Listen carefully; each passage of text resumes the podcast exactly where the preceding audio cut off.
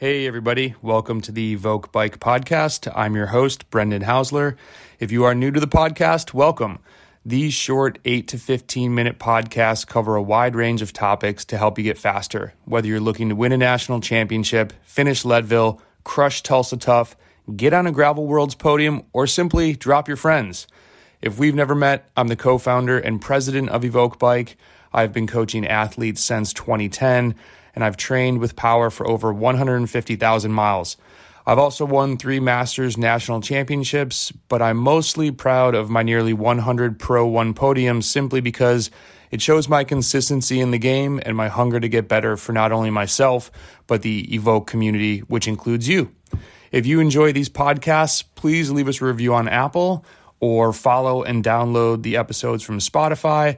And if you want to take your support to the next level, please click the support link at the bottom of this podcast, where your donation will help us pay for everything that helps to keep this free podcast going.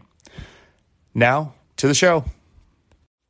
Hey, everybody. Want to post this podcast, especially if you are new and maybe getting a little intimidated about the spring coming around you're trying to get into training, you're, you know, doing your research, you're figuring out that maybe you need to do some intervals, you're trying to figure out the volume aspect, how much should you be riding, when should you be riding, what should you be doing for recovery, what about nutrition? There's all this information and things that you want to try to process. And I realize that it can be overwhelming at times. It's extremely overwhelming at times, even for myself that loves talking about this stuff, that loves reading about this stuff, that loves hearing about it from athletes, from people that email me.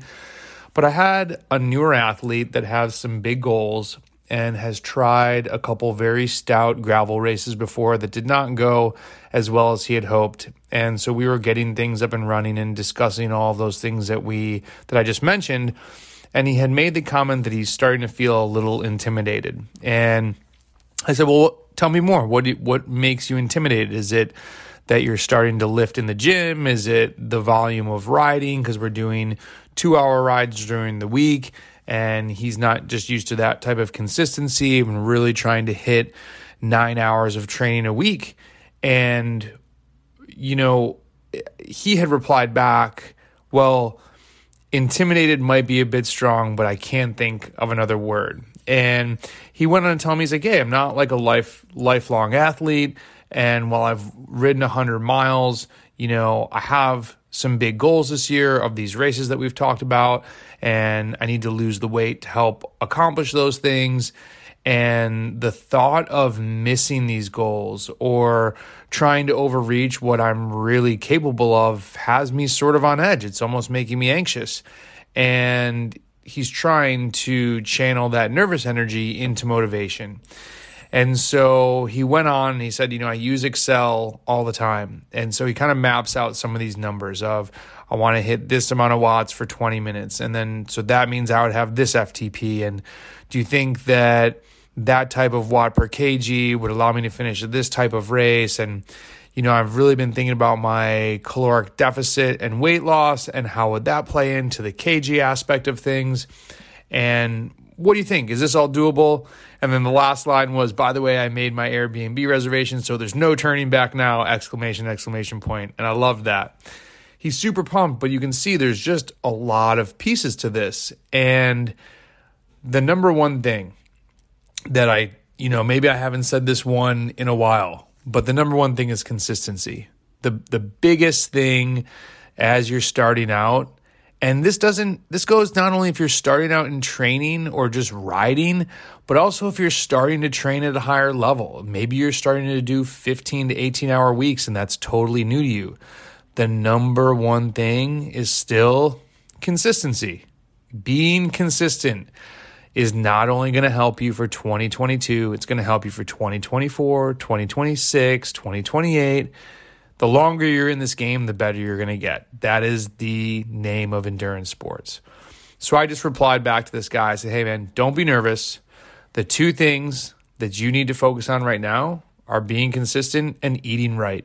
And the great thing about that is you are 100% in control of those things do you make the time to stay consistent? It's not easy. It's I still, you know, I, I maybe I'll move on from giving this disclaimer, but I always laugh when I've used this example from Reddit from I don't know, maybe a couple years ago when someone said Brendan Housler has a very disillusioned viewpoint of training. He rides so much.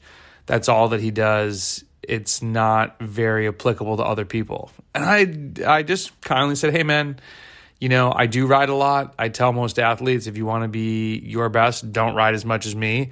And I think you don't know much about me that I ran a medical device distributorship for many years while training. You know, I coached CYO basketball. I had a lot of other things going on that slowly over time funneled that energy into coaching cyclists and running Evoke Bike and kind of changing some of my priorities in life.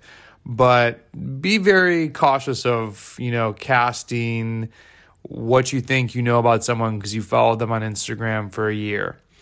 You don't. So just be careful with that.